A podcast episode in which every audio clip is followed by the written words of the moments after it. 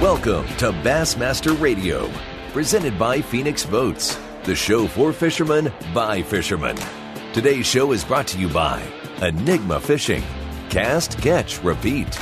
Visit Anderson, South Carolina, home of beautiful Lake Hartwell. Phoenix Boats, experience the difference. And by the Bass Anglers Sportsman Society. Now, here's lifetime B A S S member Tom Abraham.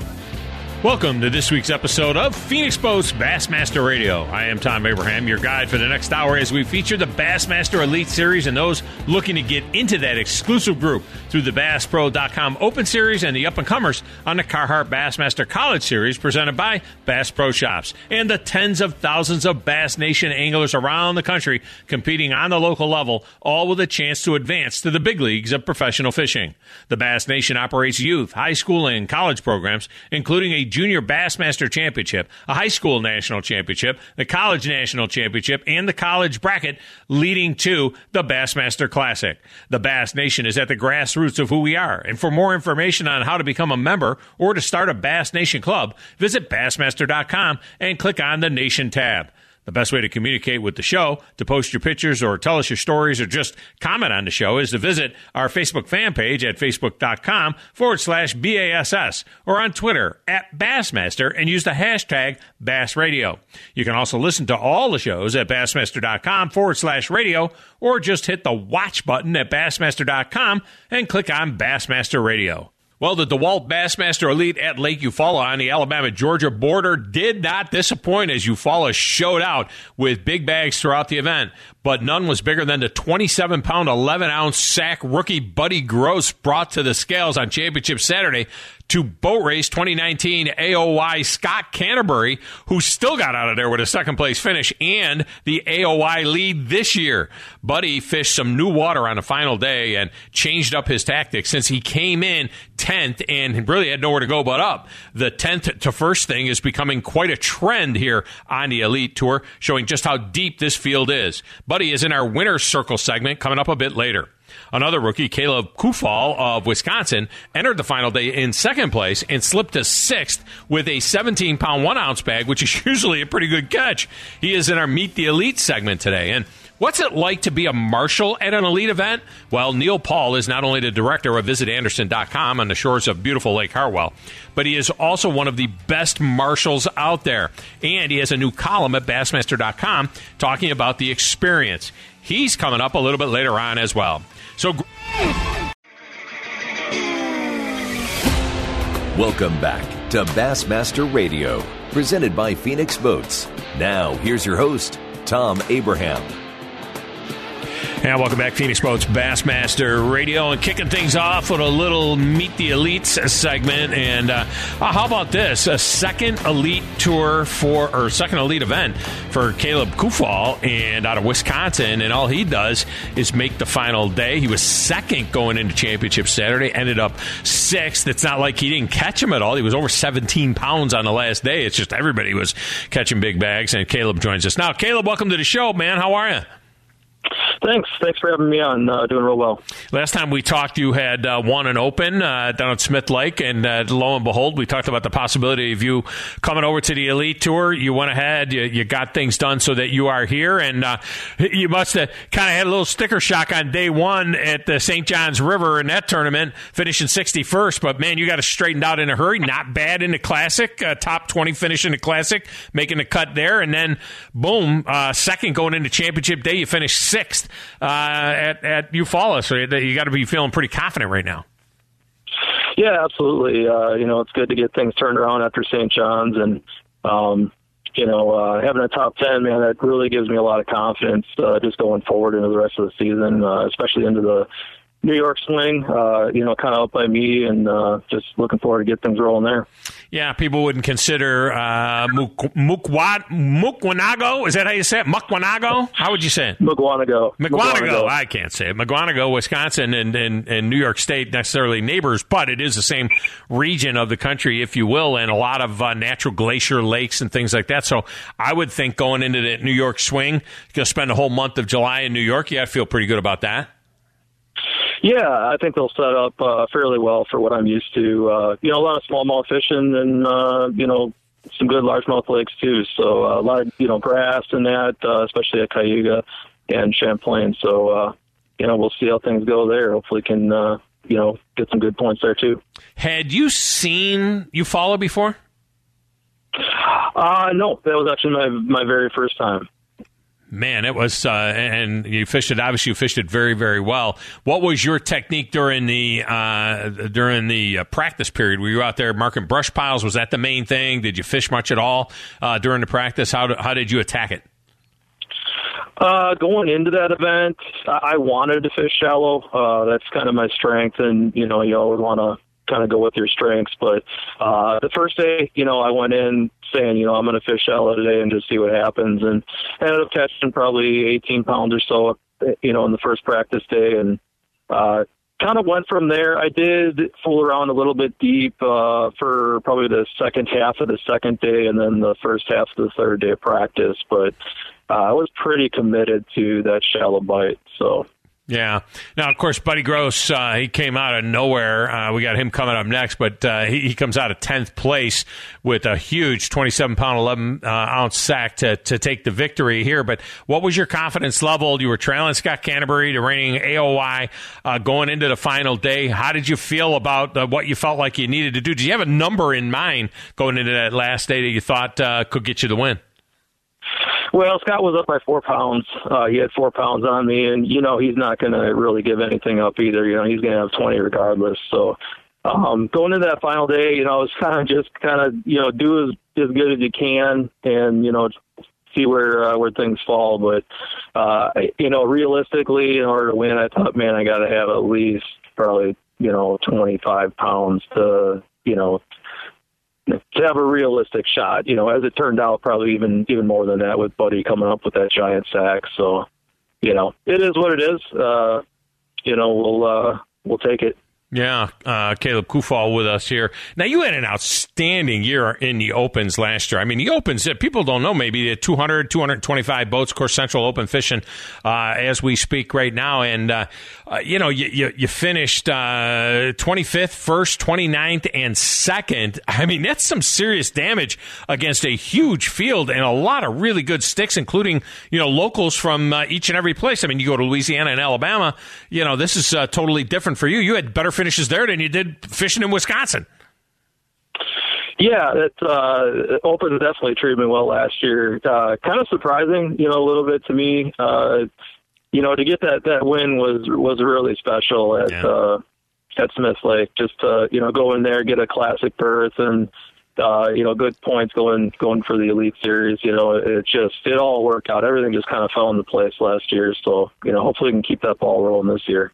Yeah, well, my question is, I mean, you win at Smith Lake in Alabama. Uh, you finished nineteenth at the Classic at Gunnersville. You finished sixth at Eufaula. Have you got a realtor yet? Are you thinking about property in Alabama, for God's sake? It's an A T M machine for you when you go to Alabama.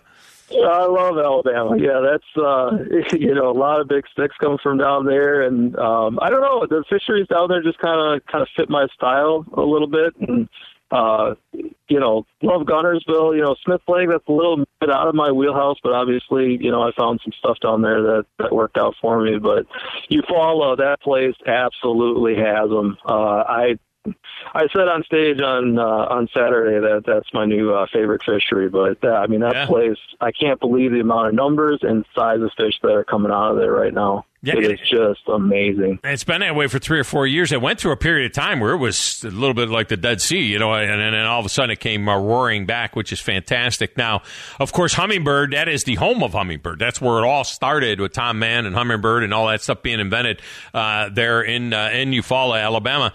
But uh, I would think that your Hummingbird electronics were huge in a tournament like that. Even though you're a shallow water guy, um, you know, I would think that those Hummingbird electronics helped you out a lot when you did move offshore a little bit.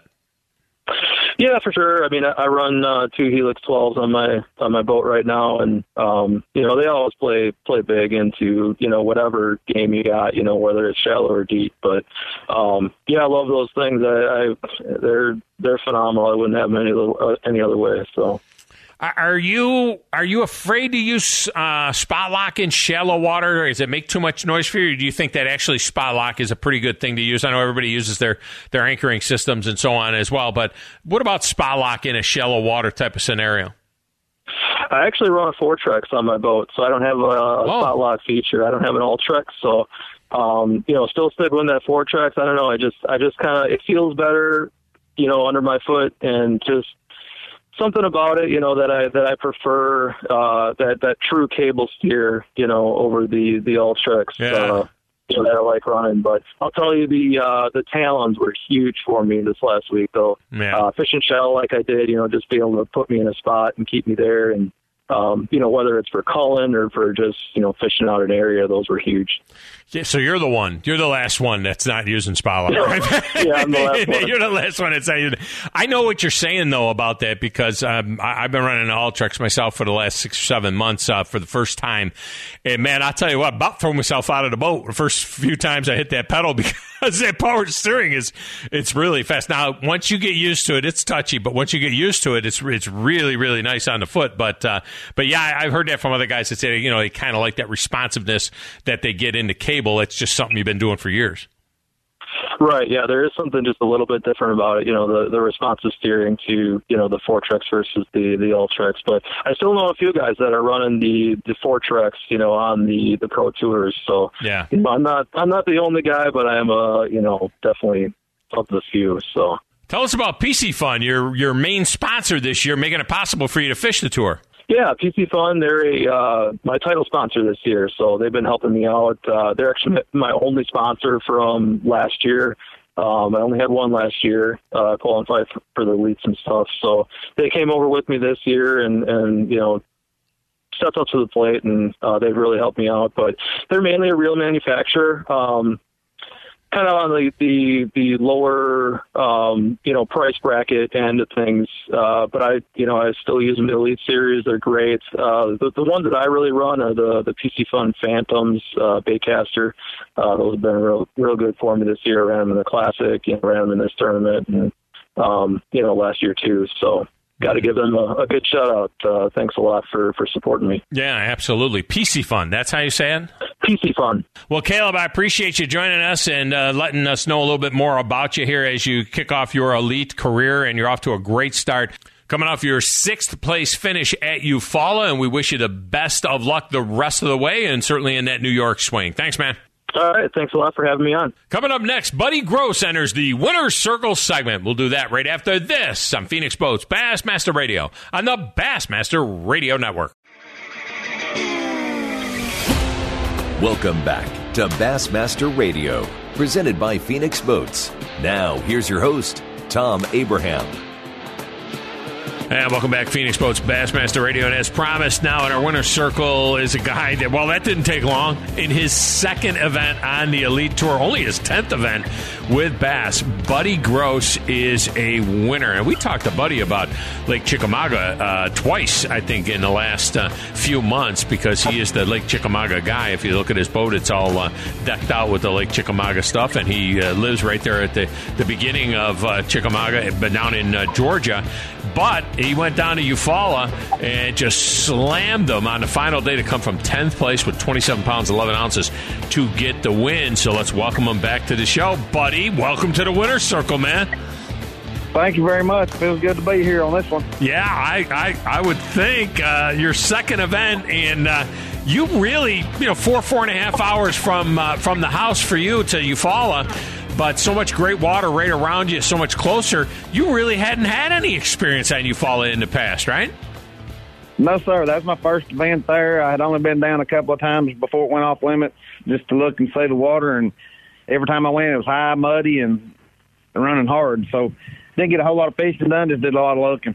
Yeah, well, I'll tell you what, what an incredible final day. twenty-seven pounds, eleven ounces. You went into Championship Saturday in tenth place.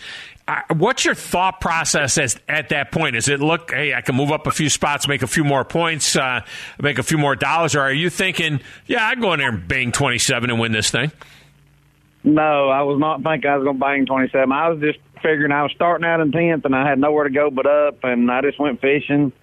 started off fishing a lot of new water and uh, wasn't real productive on the deeper stuff, so I went back shallow brush and run new stuff and started catching some good ones, and it was just a real blessing. Yeah, you say run new stuff. So these were spots uh, they, where you were catching these big ones on, on Saturday. These were spots that you had not fished during the tournament itself uh, before? Probably two at least, maybe three of the ones that I weighed in had not been fished in, in during the tournament hours. Man, that's amazing stuff. What are you looking for in a brush pile that makes a brush pile right? Because, I mean, that lake has got thousands of these brush piles uh, all over the place. So what, what what what makes one a good one for you? I try to find one that's setting up in front of a place where they might be going to spawn or come out to spawn, points, uh, ditch mouths, just anything where high traffic or the bass may be feeding, you know, feeding through or coming through, and just pulling up to stop, take a break for a minute, or even making a home residence there, you know. Yeah. It needs to have needs to have some deep water close and some good structure, and the rest of it's just current and sitting there waiting to feed. Yeah, Buddy Gross with us coming off his win at Eufaula, one hundred thousand dollars uh, in the hopper for that deal.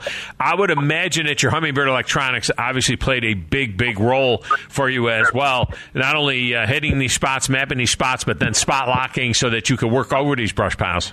That's exactly right. I would pull up, spot lock, and I, you know, I get close to the waypoint, and then I make a cast where in the general direction of it, and nine times out of ten I'd get real close. And as soon as I got to where I thought I was completely either downwind or down current, depending on if the wind or current was stronger, I'd spot lock, and within two casts, I'd hit it dead center, and I'd make two more casts. If I got bit, I'd stay. If I didn't, I'd leave. Talk about that, too, fishing those brush piles, because that can be frustrating. A lot of guys, you know, weekend anglers and whatnot, uh, just are not real thrilled doing it because it seems like it's one snag after another. And you were throwing a jig in there besides. You know, it wasn't uh, necessarily the big worm or, or something like that. Just talk about fishing those things and the technique that you use, because uh, you you had said this prototype jig that you had, you didn't have a whole, you know, fistful of them, so you don't want to get hung up too much.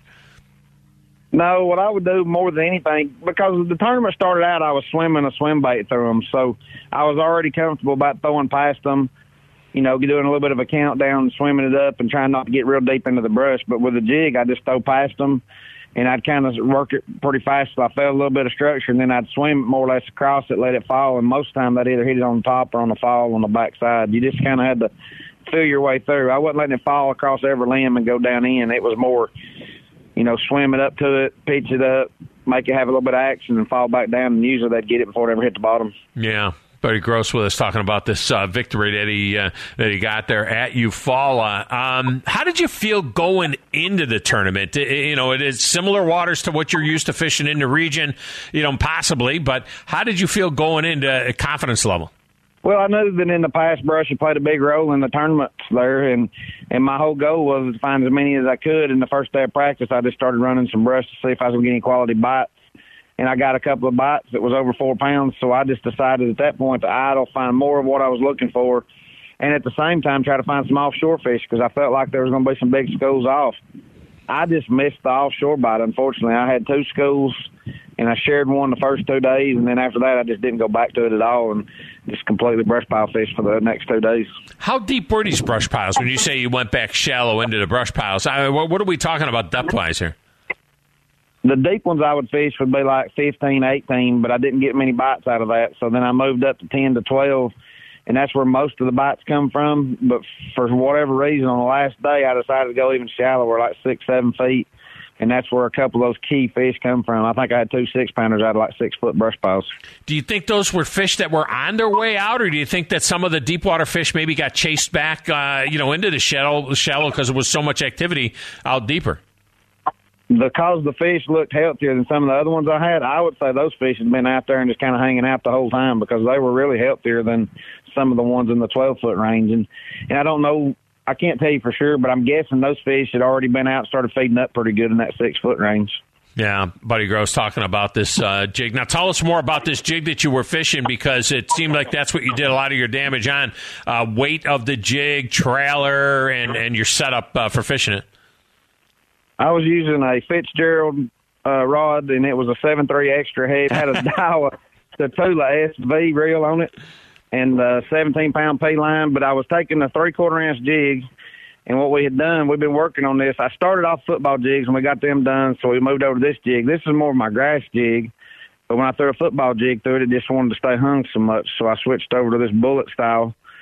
And uh, it's just got a lightweight guard, lighter wire hook, and it's just more for penetration because we're throwing eighty to eighty-five feet at these brush piles. I'm trying to stay way away, and I needed to get good hookups, so we lightened everything up in order to do that, and it's it's doing phenomenal, and it's coming soon at Nichols, but it's going to be uh, it's going to be a few months because we want to make sure it's right when it actually comes out to production. Yeah, you want to make sure that you got another couple of two, three hundred thousand dollars in the bank before you put it out in production. Come on now, don't, don't don't mess with us. We know how this works. I mean, you guys hide that that prototype stuff for a few minutes. I, I, I and I get that.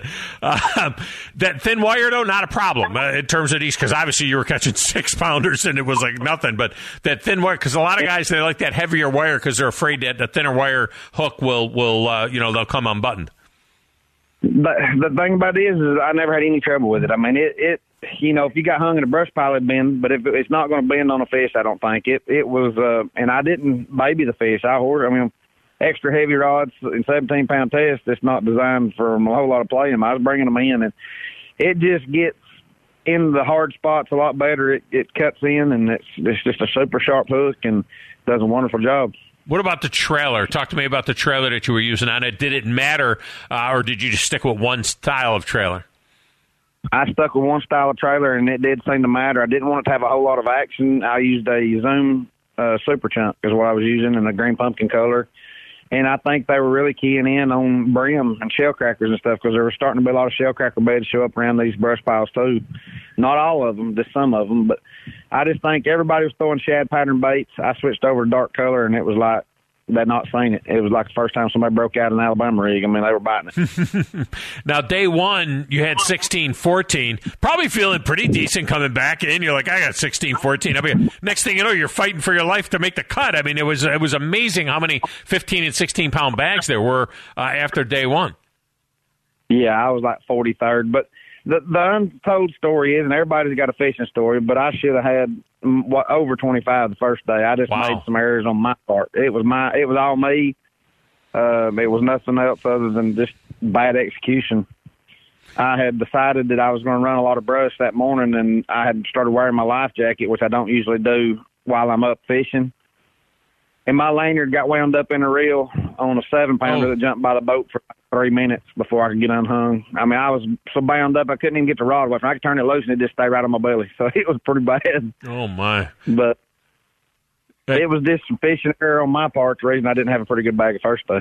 And a lot of that damage was with the jig as well. I mean, it wasn't something that you just switched to on the final day. Uh, uh, you know, were you fishing a jig right from the beginning? No, that's, that's why I was throwing a swim bait. I had a weedless swim bait rigged up, and I was throwing it, and oh, it was getting bit very good the first day and a half, and it just kind of – I think everybody was doing that swim jig, swim bait, shad pattern deal, and, and it just seemed to be slowing down. And that's when I picked up the, the jig, and it just – everything changed. Good, and that's a good lesson uh, for fishermen as well, too, right? As far as, you know, you, you you feel like, well, if they're hitting this particular thing that they're going to, maybe they turned off and they'll come back to it. But, um, you know, to have the guts to change and go to a different uh, lure altogether, and like you said, you're not going down. You're in tenth place. You're not going, you know, nowhere to go but up. But, I mean, that is a good lesson, I think, for fishermen that sometimes you got to change it up a little bit. And, uh, and it's not the fish that have stopped biting. It's it's just, just that you're throwing uh, you're throwing the wrong thing. That's right. Even on deep schools when we're out, I'll have five or six different kinds of baits to throw at them. Even if I've got one that's catching them, you always want to have a bait there that you can trick at least one or two more into biting during the days to make a big difference at the end. Very, very good stuff. And now you go uh, north for July. Basically, I'm going to spend a whole month of July in New York. And uh, I would imagine the confidence is, is pretty high going up there.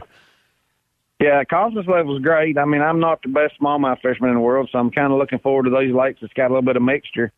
But, you know, I got my first top twenty last year at Oneida in the northern area, so I'm really looking forward to getting back up there and trying to make that happen again. Nah, certainly there's plenty of largemouth in Cayuga Lake, and uh, and you can find them also uh, at Champlain for sure. That's what's great about those lakes is that you can go either way. Buddy Gross has been our guest. Well, Buddy, congratulations on the win, man. Great stuff, and I, I got a feeling, you know, we'll be talking to you again in the future. I hope so. All right, buddy. Thank you, man. Yes, sir. It's great to be on the show. Thank you. All right, thank you. That's Buddy Gross uh, coming off of his victory. That's great stuff right there. All right, we'll get a break in here. We'll come back with more Phoenix. Welcome back to Bassmaster Radio, presented by Phoenix Boats. Now, here's your host, Tom Abraham. And welcome back, Phoenix Boats, Bassmaster Radio, and uh, now an opportunity to talk to a guy. Look, you've heard him on the show before. Uh, we put him in a sponsor spotlight segment often because, of course, Visit Anderson is uh, one of our great sponsors here at Bassmaster Radio. And um, the other part of it is is that he he loves fishing, and he spends a lot of time out there marshaling. He's done this a few times as a marshal, and I wanted to talk to him about what it was like to be a marshal out there at uh, Eufaula, and uh, he, he got to see some pretty pretty wild fish catches in his time as a marshal, so he joins us now. He's Neil Paul of Visit Anderson dot com. Neil, welcome back to the show. How are you, man? Tom, it's great to be here again. How are you? I am fantastic. Talking to you in a little bit of a different role now. Uh, you as the marshal. I talk about this every show. We always uh, promote the marshal program and what a great program it is. And for ninety-nine bucks to have a front row seat the way you have out there, it just it's just an incredible deal. But talk about the behind the scenes stuff that you get to do, and you get some swag as well from Bass. It's pretty neat.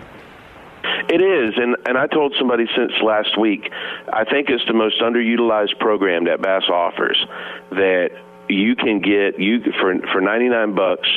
I had the opportunity to go out and spend three days in the boat with an elite angler last week. It was a different angler each day, and you get to see Uh, you have a front row seat to, to not only how they approach their day, but the decisions they make uh, throughout the day. Um, you see the good, the bad, the ugly. You get to see what lures they're fishing. You get to see their setups. And in most cases, the guys are uh, – I I was fortunate in that the three guys I was paired with last week were all uh, very – they were talkers. So they were guys that would – you didn't feel like you were on an island in the back of the boat. There were guys that were interacting with you, asking questions of you, and and it made for three wonderful days on the water. Talk about that a little bit. You had Stetson Blaylock on day one. Uh, he is a rising star coming up, and he had over seventeen pounds with you day one. He doesn't make the cut. Day two, he drops to thirteen pounds and change, but he's got to be feeling pretty good with the seventeen pounds, probably thinking he was going to be like top twenty or something after day one, but it was crazy to the, the you know the fish catching that was going on out there on Wednesday. It, it it was, but I tell you what was interesting, and it caught my attention because I knew uh, I we were actually were in the we were a little light on Bass Track uh, Wednesday. I knew we had more. I think we had thirteen, fourteen pounds in Bass Track, and I knew we were a little light. I didn't know we had over seventeen pounds until he weighed in. And so I was pleasantly surprised. He, on the other hand, I thought it was interesting. It got my attention that even with the seventeen pounds, he was he was somewhat concerned at the end of day one from the standpoint of he knew what was out there on that lake, and he knew what was um, what was capable of being caught. And so it was interesting because seventeen most people catch seventeen pounds, and they're pretty excited about their day. And that was one thing that stood out to me last week was how um, reserved and cautious he was with with seventeen pounds in the boat. Yeah, and uh, and so they know, right? They have a sense, right? If they're catching them big, they're not thinking they're the only guy that's out there, you know, crushing it. That's correct. And he also alluded to the fact, you know, talking to me in the boat on Wednesday that, you know, several places that we fished on Wednesday, he had caught bigger fish or seen bigger fish in those places um, throughout practice, and they just weren't there when he went back. So uh, he was picking numbers uh, more so than he was than he was picking off size, and, and I think that was. I mean, he even had, you know, he he had he showed some concern on day one, which was kind of interesting. Now, uh, your job as a marshal, people are confused sometimes by this, is that, uh, first of all, does that mean you're a referee? Does that mean you're supposed to tell on the guy if he's doing something wrong? Does that mean you just hang out and sleep and enjoy the sunshine and watch a guy catch fish? Or are you actively involved in getting information back to uh, the truck, if you will, or back to the studios in Arkansas to keep them posted on what's going on with your guy? So uh, all or none or some of those things. All and most, you know, I, I would, I would, uh, I would caution you against sleeping in the boat, but, um, but pretty much everything else. I mean, you're the eyes and ears for bass in the boat. The, the guys know the rules, and I mean, you've got to, you'd have to search far and wide to find the guy that wants to bend the rules. But you know, just a situation like last week, you know, and it was tough. Like, I hated it for him, but you know, Shane LeHue had a situation last week where he had a penalty on day three that essentially kept him out of the top ten and allowed Buddy Gross to get in the top ten for uh, for Saturday.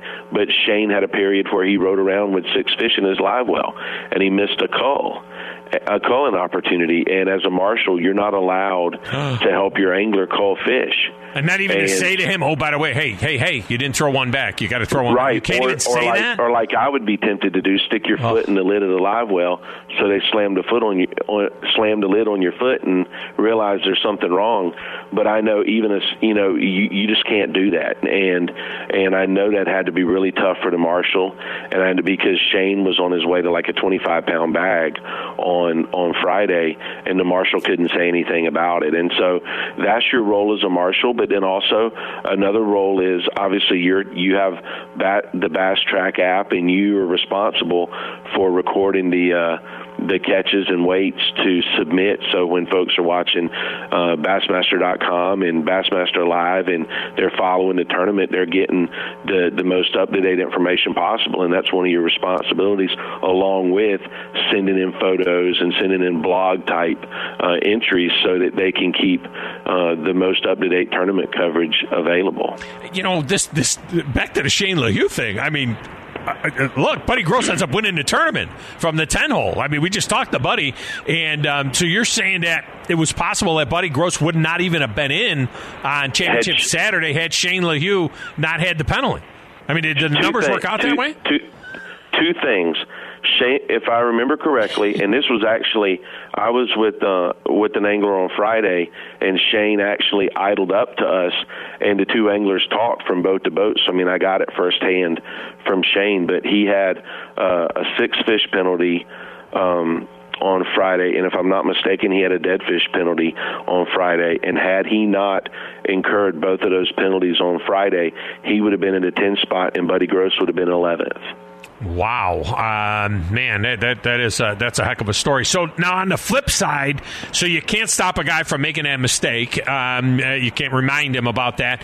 What about reporting something like that? We had the incident a few years ago. I think it was actually at Cayuga Lake, where there was an off-limits area by a marina that Greg Hackney, you know, wandered into, and and, and I don't know if it was the it was the marshal that ultimately, you know, let Bass know, hey, we were in a in a dead spot, or can you say to your guy, hey, this This is, a, this is that off-limits spot that they showed us? No, you can't. You're not allowed to have any communication that's going to help him or hurt him at all. And what they, what you're encouraged to do is make a note, um, whether it be just kind of in your a mental note or make a note in your phone or whatever, and then when you get in at the end of the day, you're to report it to the uh, tournament directors, and then they will address it with the anglers. So you do report, okay, so you are to pass along something that you saw. So in other words, if you if you were with LeHue and he had the six fish, um, you would have been compelled then to, to tell them later, hey, by the way, he had six fish in his boat for half an hour before he remembered that he didn't call. That's correct, but I think in the situation with LeHue, he caught it himself right, right. and made the phone call and self-reported it, so it kind of took his marshal off the hook a little bit by him catching his own mistake, but unfortunately, by the time he caught it, it was too late. Yeah, I, I, w- I was uh, I was fishing an Eastern Open with Terry Seagraves. In fact, it was my first day ever fishing an Eastern Open uh, a few years ago, and I'm fishing with Terry Seagraves, and he caught his six fish, and he puts the six fish in there, and he's, he's looking to make his call. Now, here's a very experienced guy over the years, Terry Seagraves, and he's looking around, and and you know, he closes the well for a second, then he opens it back up, and he looks in there, and he's like, oh my gosh, I have six fish. I think I have. I think I'm illegal. I have six fish. I said, wait a minute, Terry, you, you're calling. I mean, I was a co-angler, so you know we could have this conversation. I was like, Terry, Terry, you haven't made a cast yet. You you you have to have six fish in the boat for a minute to why you call. You know what I mean? And and so you know, but he thought he had. He almost called a penalty on himself when it wasn't a penalty. That's how sometimes these guys get so amped up. But they they do. In fact, I was with an angler. I was with Brandon Cobb on Friday, and, and Brandon was fishing as in the top ten, and and um and he he had he caught a fish, and he actually made the cull, and he got back on the front of the boat, and he picked up his rod, and he he he uh, rears back, and then he stopped and and. Uh, and turned around and he looked at me and he goes, I did call, didn't I? And I couldn't say a word. And uh, I just kind of stared at him. And he said, he said, wait a minute. I think, I, I don't know if I called it. He put his rod down. He came back to the back of the boat and uh, lifted up lifted up the uh, live well lids, pulled his fish out, recounted them, and he had five. Mm-hmm. But just, you know, just just the uh, just those details are things that, uh, you know, guys have to be on top of on the water. And, and as a marshal, you're not, I mean, it's not your place to help. Yeah, boy, that, that is uh, that is tough. And, and honor, it's like golf, right? There's a lot of honor out there for these guys, and they are very honorable. They'll call the penalty on themselves if they have to, and sometimes they just make a mistake. I also fished an event once where that Steve Kennedy was fishing in, and uh, he had a he had a great bag at Neely Henry Lake, and he inadvertently brought six to the scale. He didn't know well, until, and he didn't know until they dumped him in the, in the deal, and he ended up, of course, He had to, he, he he lost his. Uh, they take the biggest fish out. You get a penalty, and they took the biggest fish out of the bag, which was a five and a half pounder, and that cost him dearly. And it was just like, you know, Steve Kennedy, but it was like, Steve, really? I mean, six fish in the bag, you know, and it happens. Well, it does. And here's the other thing, and I think, you know, and I know there was a lot of conversation on on Bassmaster Live last week, just in, you know, hearing some of the other folks talk, was, you know, it was widely known that there was a uh, a benefit tournament on the lake Saturday, and it was kind of, how is this going to work with with the elites out there on the final day? And and and, and there were a lot of guys uh, Friday, not so much Thursday, but particularly Friday, out practicing for the event on Saturday. And And here's what I, I've told people, and here's what I would say. You know, the benefit you get from being a marshal is, I mean, I wouldn't necessarily recommend using the marshal opportunity as a practice necessarily, because, you know, you have an obligation in the boat, and your obligation is to bass and to that angler.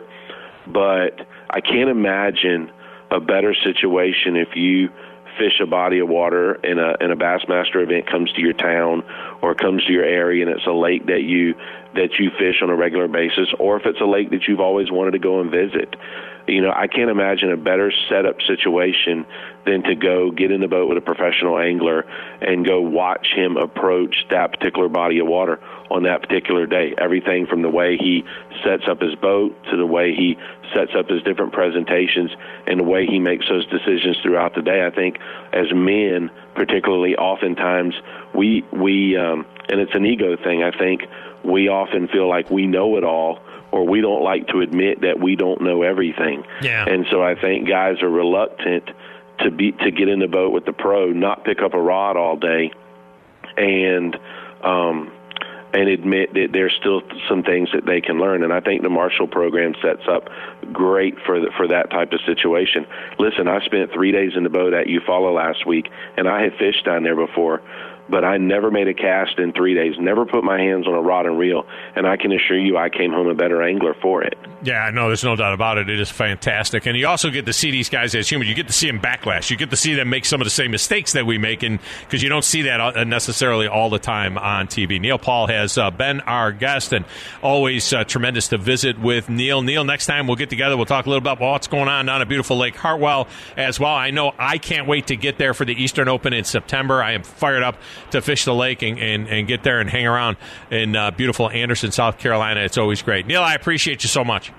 Hey, thank you, buddy. Have a great day. All right, thank you. All right, we'll come back and wrap it up next. I'm Tom Abraham. This is Phoenix Boats Bassmaster Radio on the Bassmaster Radio Network. Welcome back to Bassmaster Radio, presented by Phoenix Boats. Now, here's your host, Tom Abraham. Final segment of Phoenix Boats Bassmaster Radio, and as we idle this one back to the dock, let's take a look at some news and notes from around the pond. Marshal spots are available for regular season Elite Series events for just ninety-nine dollars per tournament, and as a part of the program, at every tournament, participants will enjoy an exclusive dinner and a meet and greet with all of the elite anglers, as well as receive official Bassmaster Marshal apparel and products from tournament sponsors. Visit Bassmaster dot com forward slash elite for Marshal registration. Now the twenty twenty Bass Pro dot com Bass Pro dot com Open Season is underway. Of course, they're fishing the Arkansas River in the Central Open as we speak.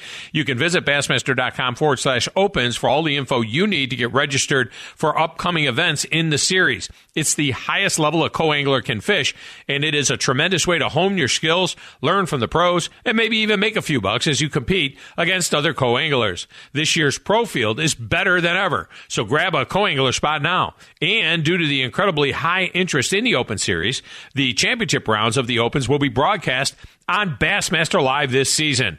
While you are at Bassmaster dot com, click on Sweepstakes for your opportunity to fish with Bassmaster Classic champ Hank Cherry. The winner will get round-trip domestic airfare, two nights hotel stay, a rental car, and five hundred dollars spending cash. But wait, there's more. How about a brand new Basscat Sabre F T D with a Mercury one fifty and Garmin electronics, plus a pile of goodies from Hank's sponsors. Total value of this deal is over fifty-two thousand dollars. And don't forget to sign up for Rapala Fantasy Fishing at Bassmaster dot com.